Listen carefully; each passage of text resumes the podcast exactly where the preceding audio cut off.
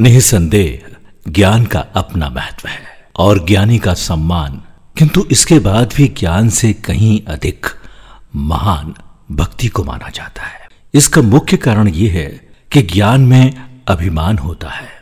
इसके विपरीत भक्ति में नम्रता होती है। ज्ञान जहाँ कर्मफल की प्राप्ति एवं मोक्ष का माध्यम है, वहीं भक्ति निस्वार्थ भावना से की जाने वाली सेवा है। इसी प्रकार ज्ञान में विद्वता और क्षमता प्रदर्शित होती है।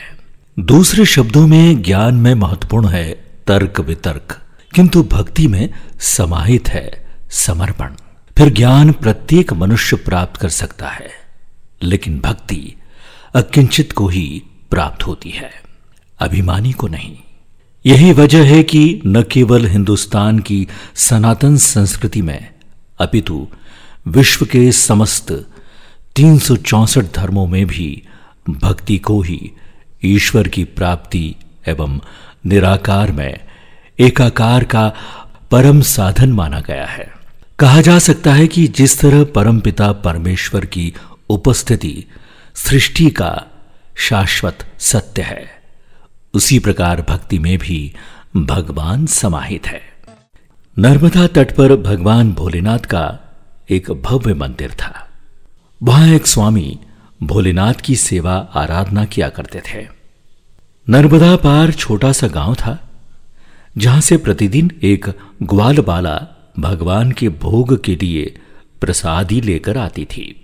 एक दिन उस ग्वाल बाला को भगवान की भोग प्रसादी लाने में विलंब हो गया। स्वामी जी ने जब ग्वाल बाला से विलंब का कारण पूछा तो उसने बताया कि माँ रेवा को पार करने के लिए उसे नाव नहीं मिलने के कारण पहुँचने में देर हो गई थी।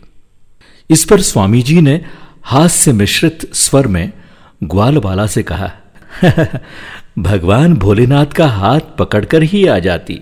नाव की क्या ज़रूरत थी? कहा जाता है कि स्वामी जी तो ये कहकर भूल गए, किंतु ग्वालबाला सच्ची भक्त थी। उसने स्वामी जी के कथन पर विश्वास किया, क्योंकि उसकी ईश्वर में प्रगाढ़ आस्था थी। इसी के चलते बारिश का मौसम आ गया। रात भर से घनघोर बारिश हो रही थी। और माँ नर्मदा ने प्रचंड स्वरूप धारण कर लिया था। स्वामी जी सोचने लगे, आज भगवान महाकाल को कैसे भोग लगेगा? क्योंकि ग्वाल वाला तो पहुँच नहीं पाएगी, इतनी बारिश हो रही है। लेकिन तभी अचानक, और अचानक तभी वो ग्वाल बाला आ पहुँची। स्वामी जी ने पूछा, इतनी बारिश में तुम्हें नाव मिल गई? तो उसने कहा, भगवान का हाथ पकड़कर नर्मदा पार कर ली, जैसा आपने मुझे कहा था। यह सुनकर स्वामी जी आश्चर्यचकित रह गए और उनके नेत्रों से प्रेमाश्रु बहने लगे। फिर देखते ही देखते वो ग्वाल बाला एक बार फिर भोलेनाथ का हाथ पकड़कर उस पार चलती ठीक उसी तरह जैसे समतल भूमि पर चल रही हो।